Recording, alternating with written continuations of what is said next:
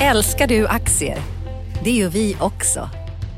Sea Worldwide Asset Management är en av Nordens största oberoende aktiva aktieförvaltare och har samlad kunskap sedan 1986. Ta del av vår kunskap på seaworldwide.se. Bokstaven C worldwide.se.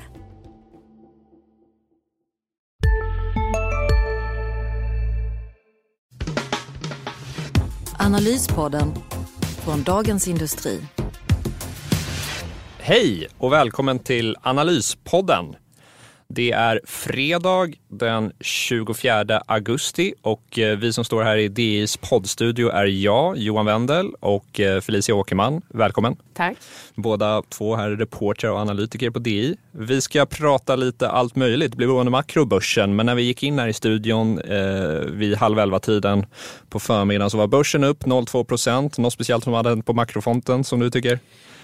Inte direkt under morgonen, det har varit med tidigare under veckan. Men vi Ja. inleder ju konferensen i Jackson Hole som vi ska prata lite mer om sen. Ja, det återkommer vi till. Vi kan väl börja med att prata om eh, lite som har hänt under veckan här tänkte jag. Eh, vi har ju skrivit i veckan här att det kommer en ökad ägarpress på Volvo att knoppa av sina anläggningsmaskiner, eh, verksamhet VCE. Och eh, samtidigt har också Bloomberg News rapporterat att eh, det är på gång att eh, eh, ABB ska sälja då kraftdivisionen Power Grids. Så att det är helt enkelt eh, styckningsdags. Och det här är ju en, eh, det här är en eh, trend som ingen har missat kanske på börsen, att man har velat stycka sina verksamheter. Där eh, SCA har ju delats upp i Essity och eh, SCA. Eh, vi har Autoliv med Veoneer och Autoliv. Då, då. Atlas Copco, Ep- Epiroc knoppades av där och det verkar ju funka rätt bra, eller hur? Mm, jo, absolut. Jag har inte stenkoll på bolagen sådär, men det tycks ju ha gått ganska bra. Varför tror du att det är en sån trend? Ja, men det är, att renodla bolagen är väl ingen ny trend egentligen. Det är väl bara att, ja, jag vet inte. Vi kan ju blicka över Atlanten till eh, GE, General Electric och eh, det är väl liksom konglomeratens moder kan vi nästan kalla dem och de har ju en usel utveckling på, på börsen. Så att eh, de gör ju inte direkt, direkt bra reklam för konglomeraten. Men om vi ska gå in på de specifika fallen här med ABB och Volvo då, så vore ju en eh, väldigt eh, stor seger för Christer Gardell då, som driver aktivistfonden Sevian och som är storägare i ABB och det är ju ingen hemlighet att han han vill se en avknoppning av Power Grids. Han tror att det kan få upp ABB-aktierna. Han har pushat på för det eh, under en längre tid. Däremot så har ju ABBs vd Ulrich Spieshofer, han har ju inte eh, velat det. De hade ju sin famösa kapitalmarknadsdag där eh, eh Spieshofer deklarerade att eh, de ska få upp värdet utan att sälja eh, vad heter det, eh, kraftdivisionen. Om de nu säljer den så är det intressant där och det här skrev vår kollega Anders Hägerstrand intressant om i veckan. Även om Ulrich Spieshofer lyckas sälja den här kra- kraftdivisionen kan han sitta kvar på sin vd-post. Eh, Peter Wåser, ordföranden i ABB, eh, utsedde ju inte Spieshofer. Han kanske vill ha sin egen man på plats eller kvinna på plats eh, på den posten. Eh, så att det är mycket spännande. Vad, vad gäller Volvo och VC där, och det är också en sån där snackis. Snackar du med vilken fondägare eller fondförvaltare eller analytiker så nästan alla vill ju att de ska knoppa av eh, VC. Eh, däremot så tycker jag att de har gjort rätt som inte har gjort det när lönsamheten var så dålig i det. Nu har de ju fått upp det, så ska de göra det så det känns som att det är dags nu. Och också när vi är inne i en allmän bra börscykel som fortfarande håller, håller uppe sådär. Så att Ska de göra det så är det dags att göra det nu. Ja, det är väl bättre, lättare att få ett bra pris på det nu. Ja, ja men verkligen. Och eh, om vi då ska fortsätta och eh, blicka över Atlanten så kan vi konstatera att eh, det är eh, ett bull market-rekord som slogs i veckan. Vi har gått 3453 dagar i en bull market utan att vi har äntrat en bear market, det vill säga att det har fallit 20% från toppen. Eh, och då, då slog vi det tidigare rekordet från 1990 till 2000. Vad säger du om det här? Då? Alltså, det är ju en bra konjunktur i grunden så det är väl inte så konstigt. Särskilt i USA så tuffar det ju fortfarande på eh, bra. Och nu så, eh, så ser vi liksom att eh, investeringsprogrammen kommer för nästa år. Det ger anledning att tänka sig att det ska kunna fortsätta. Däremot så skulle jag väl vilja slå ett slag för så här, vi har blivit väldigt vana vid att eh, de här lite diffusare, kanske till exempel politiska störningsmomenten, att man kan liksom ignorera dem för att det går så bra i grunden i alla fall. När värderingarna är höga så kan jag tänka mig att den här känsligheten kommer tillbaka lite grann. Man kan se lite mer skakigt på toppen liksom än, än när man fortfarande är på väg upp. Mm. Och, och, en eh, sak som jag noterade här eh, innan vi gick in i studion, det är att eh, USAs president Donald Trump, han är ju inte sen att påpeka att börsen stiger i USA. Han brukar eh, eh, nämna det titt som tätt. Och han twittrade om det nyligen mm. och då var det någon som svarade på det och skrev “Thanks Obama”. och då var det ytterligare en ekonom som svarade på det och skrev “Thanks Janet Yellen”. Så min fråga är helt enkelt, vem ska vi tacka? Är det Janet Yellen eller Bed Bernanke som förtjänar den största äran för det här? Um, eller ja, Obama? Uh, jag skulle väl säga att uh, centralbankerna förtjänar ju väldigt mycket cred för börsuppgången. Alltså det är ju det är ju helt otroligt vad man har lyckats elda på den med så låga räntor. Det ska ju både Bernanke och, och Yellen ha lite cred för. Sen kanske Yellen får mindre cred än vad Bernanke så kan vi lyfta fram henne lite extra. Men definitivt, de har ju haft, eh, de har varit största spelaren på plan så länge nu. Så frågan är vad som händer eh, ja. om de, för jag menar eh, Trump har ju attackerat, eh, eller attackerat, han har kritiserat Jerome Powell, nuvarande Fed-chefen, sagt Absolut. att han ville ha lägre räntor och sådär. Så att, eh, Ja, alltså han gör ju det där med jämna mellanrum. Han gjorde det med gällen också. Um, det är väl inte som så här man tänker ju spontant kanske lite på Turkiet. Det har varit väldigt mycket prat om Turkiet och presidenter i det landet som, som inte vill se eh, räntehöjningar heller. USA är ju inte Turkiet såklart och det finns liksom inget så akut hot mot Feds oberoende.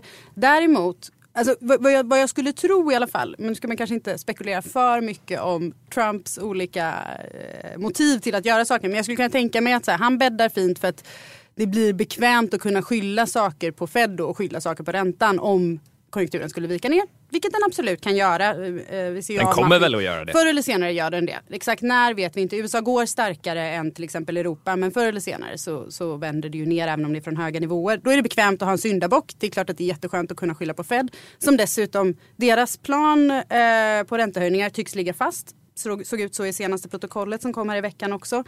Däremot så ska man väl komma ihåg att det finns en så här, diskussion som ligger i bakgrunden efter alla de här åren av liksom en sån extrem penningpolitik. Eh, där centralbankernas mandat ändå ifrågasätts i högre utsträckning. För att man har fört en politik som har fått väldigt stora konsekvenser, till exempel fördelningspolitiskt. Eh, och det är klart att det är inte helt oproblematiskt att icke folkvalda byråkrater eh, sitter och, och, fattar den typen av beslut och får i vissa fall mer makt än vad faktiska politiker får över eh, utvecklingen och fördelningspolitiken. Det är en diskussion som ligger i bakgrunden och man ska inte glömma bort den. Och då, ja, Trumps det, utspel där bidrar ju på ett negativt sätt kanske. Ja, det, det är inte så länge sedan alltså, centralbankerna, eh, de har inte haft det här oberoendet så länge ändå. Nej, det är lätt att glömma bort det faktiskt, men det är ganska, ett ganska nytt fenomen.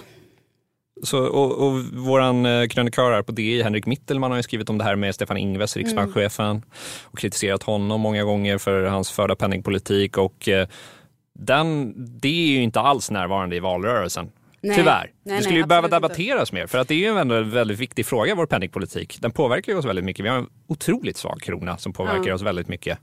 Nej men jag håller med och det, det är fascinerande tycker jag att, att det aldrig riktigt det kommer inte upp i en valrörelse och det kommer inte upp när det inte är valrörelse heller egentligen. Trots att det ligger så nära folks vardagsekonomi. Eh, men det är, det är svårt att få fäste med de frågorna. Det är det. Jag tror att du har en poäng i att man glömmer bort att det är en ganska ny företeelse. Vi tar det lite för givet. Vi tänker inte så himla mycket på det. En vanlig svensk ser Ingves någon gång i månaden, hör om räntan lite då och då. Äger en bostad hör du kanske om det lite oftare än annars. Men man bryr sig nog egentligen inte så mycket och man kanske inte förstår vilka dels vilka effekter den förda penningpolitiken det senaste decenniet och, och, de senaste åren eh, inte minst faktiskt får och man förstår kanske heller inte vilka effekter ett, ett begränsat oberoende skulle få heller. Nej, och, där, och, eh, och apropå den här diskussionen, så om jag minns rätt så var det nog våran DI-krönikör Per Nuder, eh, tidigare minister och socialdemokrat, han skrev ju att, eh, hos oss att Eh, Stefan Ingves är vår mäktigaste politiker. Mm. Eh, och det kanske ligger någonting i det. Jag, jag, vet inte. Ja, ja, vi får se. Stefan Ingves sitter kvar på sin post så att vi får anledning att återkomma till honom. Absolut. Eh, däremot så nu när vi spelar in den här podden så är det bara en halvtimme kvar till Uniqlo öppnar sin butik här mm. i Stockholm. hm konkurrenten de ägs ju av Fast Retailing som är noterat i Tokyo. Eh, och eh, underteckna där har ju inte kunnat låta bli att se den här eh, massiva marknadsföringskampanjen Uniqlo har kört. De har haft billboards uppe i tunnelbanan. När jag går in på Instagram eller Facebook så poppar det upp idel Uniqlo-annonser. Mm. Uh, har du någon uh, connection med Uniqlo? Eh, jag har en gång köpt, när jag var i Ryssland en gång, köpt en tröja där för att jag frös så himla mycket och de hade billiga ulltröjor. Eh, det är ungefär min enda relation till dem. Däremot så, vår kollega Agneta Jönsson eh, gjorde en intressant distinktion när vi pratade om, om eh, Uniqlo kontra H&M i morse. Hon pratade om H&M som ett modebolag och Uniqlo som ett klädbolag. Och jag, jag, tycker den ska man nog ha i åtanke när man ställer de här två giganterna mot varandra och sen så kommer den här då så kallade hm dödaren in. Att de sitter med, med lite olika problem skulle jag säga. H&M drabbas mer av de här problemen som, som nästan är så inflationsproblem på nätet om man, om man uttrycker det så. Att, så här, det är svårt att, om du måste byta ut ditt sortiment ofta för att du är modeberoende då, måste, då kan du lätt fastna med de här lagren. Då tvingas du till reafällan. Då blir konsumenterna vana vid att se röda prislappar på allting. Då inväntar de nästa rea. Eh, det är svårt att höja priserna och det är ju samma grej som, som eh, man från centralbankshåll gärna pekar på. Att så, digitaliseringen gör det svårare för inflationen att få fart. Det är en av frågorna som diskuteras i Jackson Hole nu eh, på den här konferensen i helgen. Jag tror spontant, nu kan inte jag Uniqlo så bra, jag lägger in en stor brasklapp för det, men de har ett, ett sortiment som inte byts ut lika ofta, de kör mycket mer på basplagg. Rimligtvis borde man inte få samma problem med gigantiska lager som måste reas ut i sådana fall. Om man nu kan fortsätta sälja dem år in och år ut. Ja, det blir spännande att följa. Jag har ju, eh, jag, jag, fick ju, mitt självförtroende fick ju sig en törn i somras när jag gick in på en hm butik Jag ska inte nämna vilken för att peka ut någon, men jag gick in på en hm butik och eh, konstaterade att jag var för tjock för alla brallor där. Alltså. de hade inga jeans i min storlek och eh, de kunde inte få in det över överskådlig tid. Och det ska påpekas att jag kanske inte är... Eh... Du utmärker dig inte direkt om man säger så. det låter ju väldigt dåligt om man ska vara en modejätte som ska rikta sig till den breda massan. Ja, spontant. ja. Uh, de riktade sig i alla fall inte till den breda massan bokstavligt Nej, talat. Men, uh, och de kunde inte få in de här jeansen under överskådlig tid. Kanske senare i höst sa de. Uh, och, så det, det känns ju inte så väldigt betryggande angående hm strul med leveranskedjan Nej, och så här, varuförsörjning. Verkligen inte, verkligen så att, men ja, vi får se. Mm. Eh, men du nämnde Jackson Hole där, den ja. här eh, väldigt natursköna orten ja. Eh, uppe i vad är det, nordvästra USA där, Montana. Ja, Wyoming. Wyoming ligger nära Montana. Ja, Jättevackert där uppe, fullt med. Det ligger i en nationalpark om jag inte minns helt fel, Grand Teton som ska vara fantastisk. Ja, dit vill man verkligen åka. Ja. Men konferensen, vad, vad kan du säga? Vad är det som händer där uppe? Ja, alltså eh, som vanligt så kanske marknaden spanar efter någon sorts policysignaler, inte minst från Fed. Eh, det lär inte komma några sådana. De brukar inte ge så mycket direkta signaler vid eh, just Jackson Hole. Det har varit de, de åren där det var liksom ett lite mer akut läge i samband med finanskrisen. Då kom det en del sånt. Men den situationen är vi ju inte i just nu utan de flesta centralbanker kör på med, med den plan som de har satt upp. ECB ser ut att, att kunna fullfölja sin plan om att avsluta QE här till årsskiftet också. Eh, så den stora frågan som diskuteras eh, där nu är egentligen den så kallade Amazon-effekten. Vilket är den här då teorin om att en sak som kan ligga bakom eh, det väldigt svaga inflationstrycket och förklara varför lönerna inte ökar trots att arbetsmarknaden är så tajt. Det är den ju både i USA och i Sverige. Ehm, det är att man får in de här stora dominerande aktörerna på en marknad som Amazon till exempel. Jag är personligen inte jätteövertygad över det här. Eh, I alla fall inte ur ett svenskt perspektiv. Tittar man på, eh, på eh, den svenska ekonomin så är det ganska få branscher där man faktiskt ser någon större marknadskoncentration till stora aktörer. Um, det känns som att det är mycket, mycket rimligare att den låga, inflation, eller den låga löneuppgången som i sin tur leder till lägre inflation förklaras av att vi har låg produktivitetstillväxt i Sverige och i USA för den delen. Och den har sänkts betänkligt det senaste decenniet om man jämför det med den tioårsperioden som var för, innan det. Det har dels att göra med finanskrisen men det var också en utveckling som skulle ha kommit i alla fall och som bara förvärrades av finanskrisen egentligen. Så jag tror att försöken att skylla det här på stora skurkaktiga bolag som vägrar höja löner jag är inte säker på att det är rätt medicin om man vill liksom få en varaktigt stabil högre inflation än vad man har sett de senaste åren.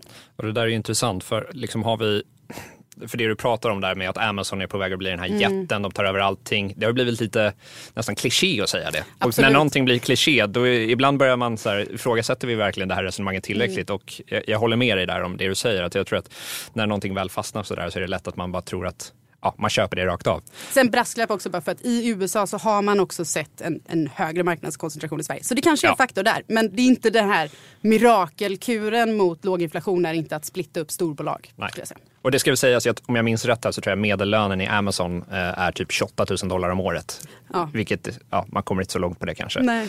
Men eh, det där är en väldigt spännande grej du nämnde om produk- produktivitetstillväxten, Mm. att den, är- den är så låg. För det är ju också en sån här kliché att vi, vi hör att världen snurrar snabbare än no- någonsin och att det sker en fantastisk utveckling och så vidare. Och så vidare. Och eh, spontant känns ju det sant, när man, magkänslan att så här, internet, eh, det går så snabbt, det finns så mycket information tillgängligt. Men kikar vi på produktivitetstillväxten så den säger ju att vi lever i en tid där det inte sker så stora teknologiska framsteg. Nej men visst. Så att vad, Jag skulle tro så här, alltså, eh, om, man, om man faktiskt tittar, alltså man, man upplever ju att det händer så mycket, om vi tar den teknologiska utvecklingen som ju är kanske den stora drivkraften när det gäller produktivitet. Tittar vi på liksom de perioder i historien där produktiviteten har tagit ett stort steg uppåt så har det varit i perioder med väldigt liksom, hög teknologisk utveckling. Om det så är industrialiseringen eller eh, när eh, datorerna slog igenom på allvar eller så. Tittar vi Sista dagarna nu på vårens stora season sale. Passa på att göra sommarfint hemma, både inne och ute. Och fynda till fantastiska priser. Måndagen den 6 maj avslutar vi med Kvällsöppet i 21. Välkommen till Mio. Hej, Synoptik här. Visste du att solens UV-strålar kan vara skadliga och åldra dina ögon i förtid? Kom in till oss så hjälper vi dig att hitta rätt solglasögon som skyddar dina ögon. Välkommen till Synoptik på den liksom, teknologiska utveckling som sker nu så är det inte nödvändigtvis så att en jättestor del av den faktiskt hjälper till i produktionen så mycket. Alltså, så här, ja, jag kan gå och köpa en iPhone X nu som är supermycket bättre än, än den iPhone jag har. Men den, gör ju, den hjälper ju inte mig att producera bättre som anställd egentligen. För den gör samma sak som den förra telefonen gjorde ur den bemärkelsen. Alltså, det skulle vara intressant att liksom försöka bryta ut den teknikutveckling som sker och titta på hur mycket av det är till exempel automatiseringsframgångar som ju faktiskt höjer produktionen för ett bolag utan att nödvändigtvis eh, behöva dra in så mycket, så mycket mer arbetskraft som kostar till exempel. Men även det har ju också en, en så här hämmande effekt på löneutvecklingen generellt. För att du kan göra dig av med ganska många anställda som, eh, som helt enkelt inte behövs längre. Och därmed så tar man ju bort den lönepressen från dem. Sen har du kvar generellt sett högutbildade personer med höga löner. Och, och det är ju jättebra för deras löneutveckling såklart. Men på det stora hela så, så eh, behöver du inte få så mycket högre produktivitet och du behöver heller inte få ett tryck upp på lönerna och därmed eh, blir det ett minskat bidrag till inflationstrycket också. Så där ska man gärna bena ut lite grann. Det kanske är ett, ett, eh, jag- tema för någon framtida ordentlig genomgång. Ja, men verkligen. Jag vet att eh, den här kända amerikanska ekonomen som vunnit Nobelpriset i ekonomi, Paul Krugman, han är av den här åsikten att vi, eller har varit i alla fall, att vi inte lever i en så eh, avancerad eh, eh, tid. Eller att det sker så stora framsteg just nu. Eh, å andra sidan sa ju han också att eh, in, internets eh, påverkan kommer antagligen inte bli större än en fax. Nej, precis. Och han trodde ju att euron skulle ha gått under för länge sedan och det Ja. har han ju inte gjort än i alla fall. Så ja, han, han har både plumpar och stjärnor i protokollet kan man väl säga. Även solen har sina fläckar. Precis. Ska vi återgå här lite till Sverige? Ja. Eh, Om vi kikar i veckan här hos oss så hade vi ju en eh, stor genomgång av bostadsutvecklarna eh, Mm. signerad Mats Lundstedt. Om vi ska sammanfatta den, han är inte så positiv till dem. Och jag kan köpa hans resonemang där att det är fortfarande en hel del liksom, nyproducerat som behöver rensas ut. Eh, alltså bostadsutvecklarna själva pratar ju om att ja, men Sverige går bra, det, är liksom, det säljs på bra, det tuffar på, det finns en efterfrågan. Men Stockholm är fortfarande lite, lite trögt. Men Stockholm är ju en så stor pass del av eh, deras nyförsäljning. Så att, ja, eh, och i Stockholm så har det ju fortfarande en hel del nyproducerat i kanske inte alltid de mest attraktiva områdena heller med lite halvrisiga kommunikationer. Så, där man har betalat mycket för marken för man trodde att sku, allting skulle upp till skyarna. Så att det finns ju en del fortfarande kvar. Med det sagt så har jag ju tidigare sagt i den här podden att jag tror på JM. Eh, Ja. eh, och de stack iväg under sommaren. De kom med en bra rapport. Sen sjönk de ner lika illa kvickt. Så att eh, vi får se. Jag tror ju på, jag vidhåller det, att jag tror på lång sikt att JM är en vinnare i en branschkonsolidering. Men eh, det kanske dröjer längre än vi eh, tror. Och, Varför just JM? ja, men de, eh, de lärde sig från finanskrisen 2008 där, när de var väldigt illa ute. Så de har inte, de har inte varit eh, så stora risktagare som många andra har varit. De har eh, ja, behållit torrt krut helt enkelt och de är den största aktören som är den största heter det, oberoende eh, bostadsutvecklaren. Så att, och vi kommer ju behöva bostäder även i framtiden. Liksom. Men eh, för att återgå till bostadsmarknaden så hade vi lite eh, bomarknadsstatistik från Valueguard i veckan. vad, vad, kan, du- vad, vad sa den? Eh, alltså om man tittade, den, den var ju ner igen och om man inte tog in liksom säsongsjusteringen så var eh, bostadsrättsindex upp något medan villapriserna höll ner. Sen när man eh, faktiskt säsongsjusterar då var även bostadsrättspriserna ner något. Men Mäklarna verkar ju ändå ganska positiva. Alltså så det verkar vara mycket, mycket bättre känsla just nu inför hösten när det kommer igång på allvar eh, än vad det har varit tidigare. Men jag skulle ju vilja framhålla något som vår kollega Johanna Jansson skrev eh, tidigare i veckan som du också var inne på. Den här nyproduktionen. Det har varit mycket byggande de senaste åren.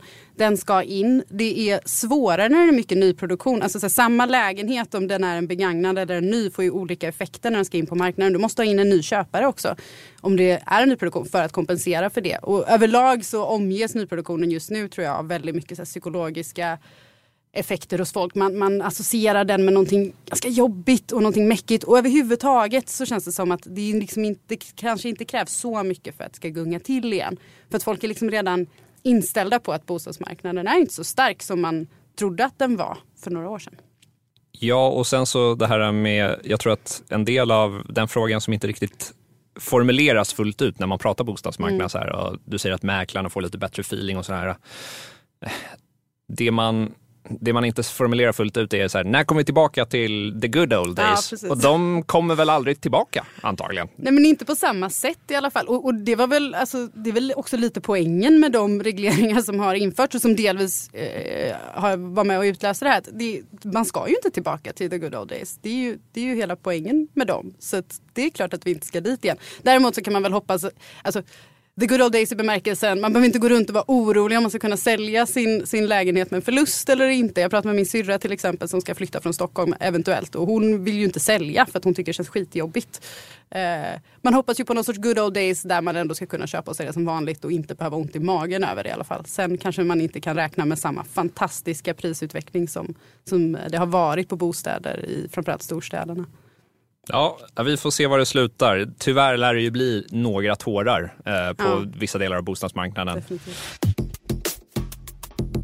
Vi måste ju också ta itu med det här nu. Alltså jag har ju följt den här storyn jag väldigt noggrant eh, med Elon Musk, Ja. eh, Teslas vd, grundare och eh, ordförande. Innan vi försöker reda ut det här som har hänt nu under augusti så ska vi ju, vi kan ju börja med att säga att Elon Musk har ju gjort ett självklart fantastiskt jobb med Tesla. Han har antagligen revolutionerat bilbranschen och tryckt på den mot eh, elbilar. Tesla skulle absolut inte vara där det är idag eh, om han hade klivit av i ett tidigare skede. Men nu känns det ändå som att det är dags att han kanske eh, skalar tillbaka sina åtaganden i Tesla. Vi kan ju börja med att gå igenom det här. Eh, det är säkert ingen som har missat det här, men vi försöker bena ut det här från början. Så han, han började den 7 augusti med att twittra ut eh, I'm considering to take Tesla private at 420 dollars, funding secured. Och eh, det var ju satte igång en händelsekedja utan dess like. Verkligen.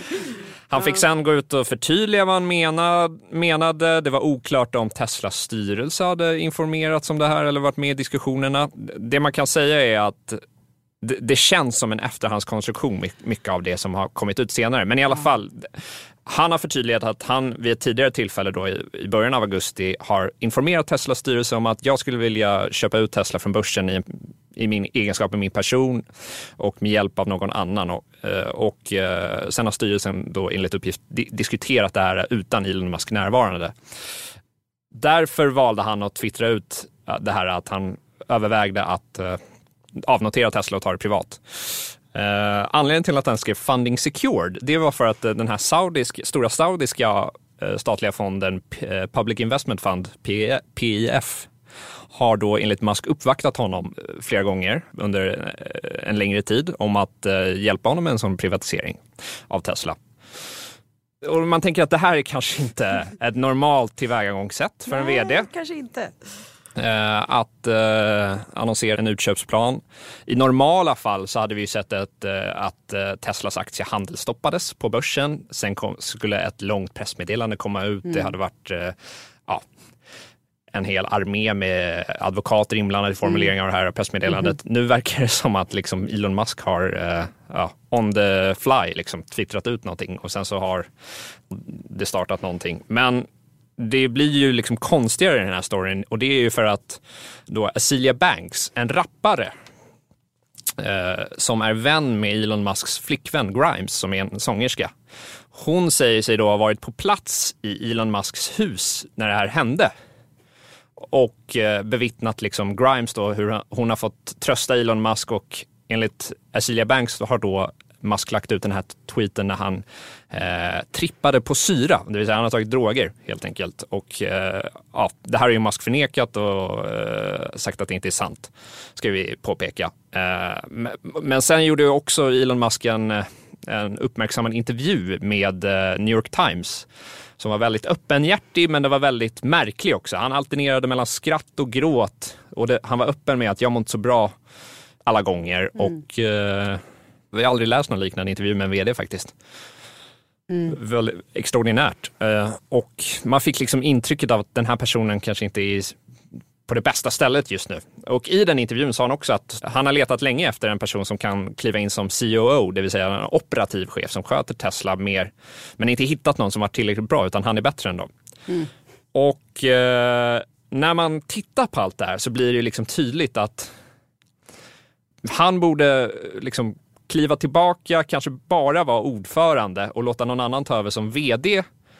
Eh, någon som plockar någon från bilbranschen som har eh, stor erfarenhet, kan liksom the nitty gritty, tråkiga detaljer. Så här producerar vi bilar eh, utan att det blir förseningar. För Tesla har ju haft en historik av att så här, lo- lova, lova vitt och brett om så här mycket ska produktionen öka och sen har man inte levererat på det. Så att jag tror att det skulle vara bra för Tesla om Elon Musk liksom tog ett kliv tillbaka och erkände att han, han är inte bäst på allting utan det finns ibland, eh, och det är en styrka i sig att kunna ta det ansvaret mot, Absolut. mot aktieägarna. Vi får se, jag tror inte det kommer hända. Nej, jag tror spontant kanske inte riktigt det heller. Men jag håller med. Alltså, så det är ju aldrig bra att ett bolag blir för beroende av en person på det sättet. Man, man minns de här historierna om hur han då ska ha sovit på fabriksgolvet för att de skulle nå sina leveransmål. Liksom aldrig ens lämna fabriken. Det låter ju inte riktigt som ett bolag som håller ihop ordentligt. Vad händer med bolaget om det händer något med honom?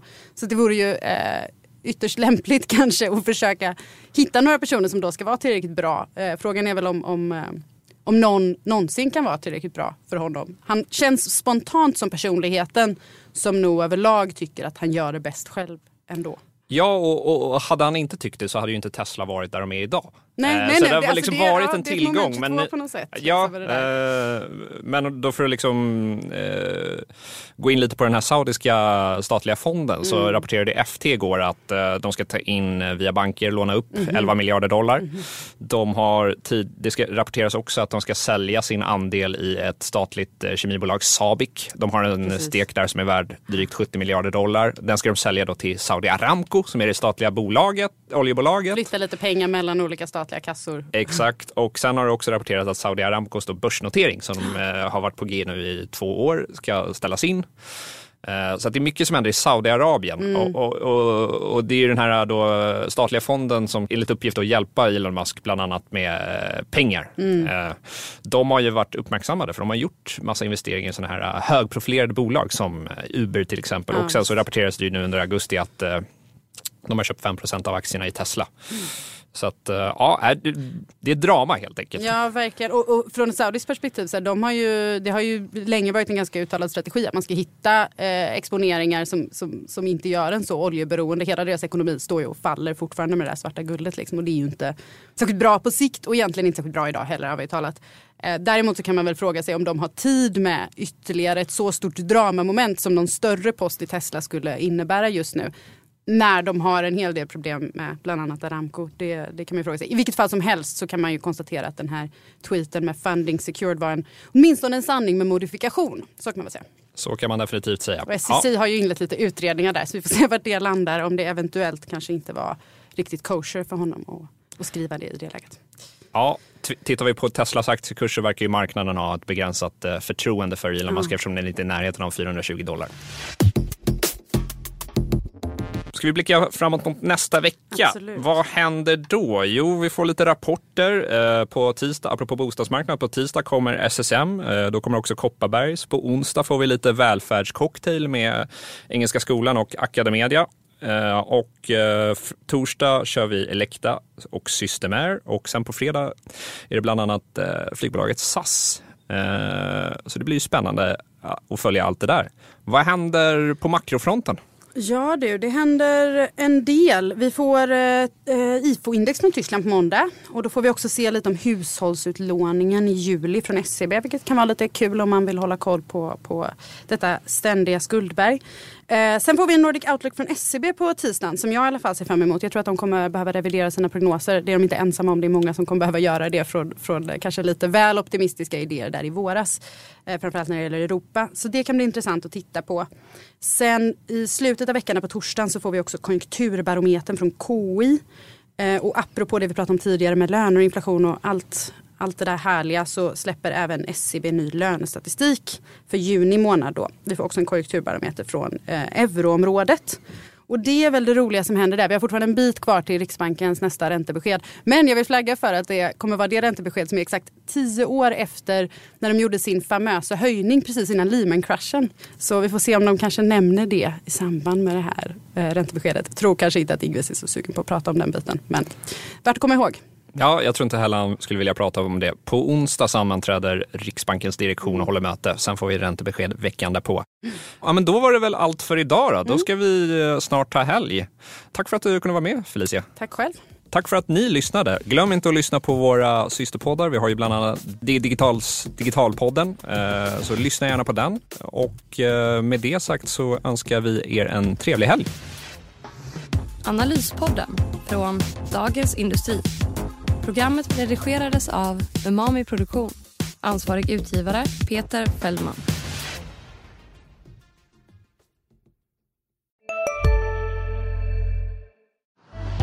Älskar du aktier? Det gör vi också.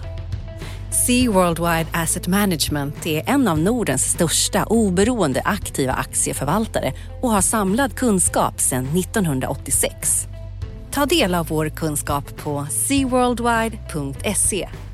Bokstaven C, worldwide.se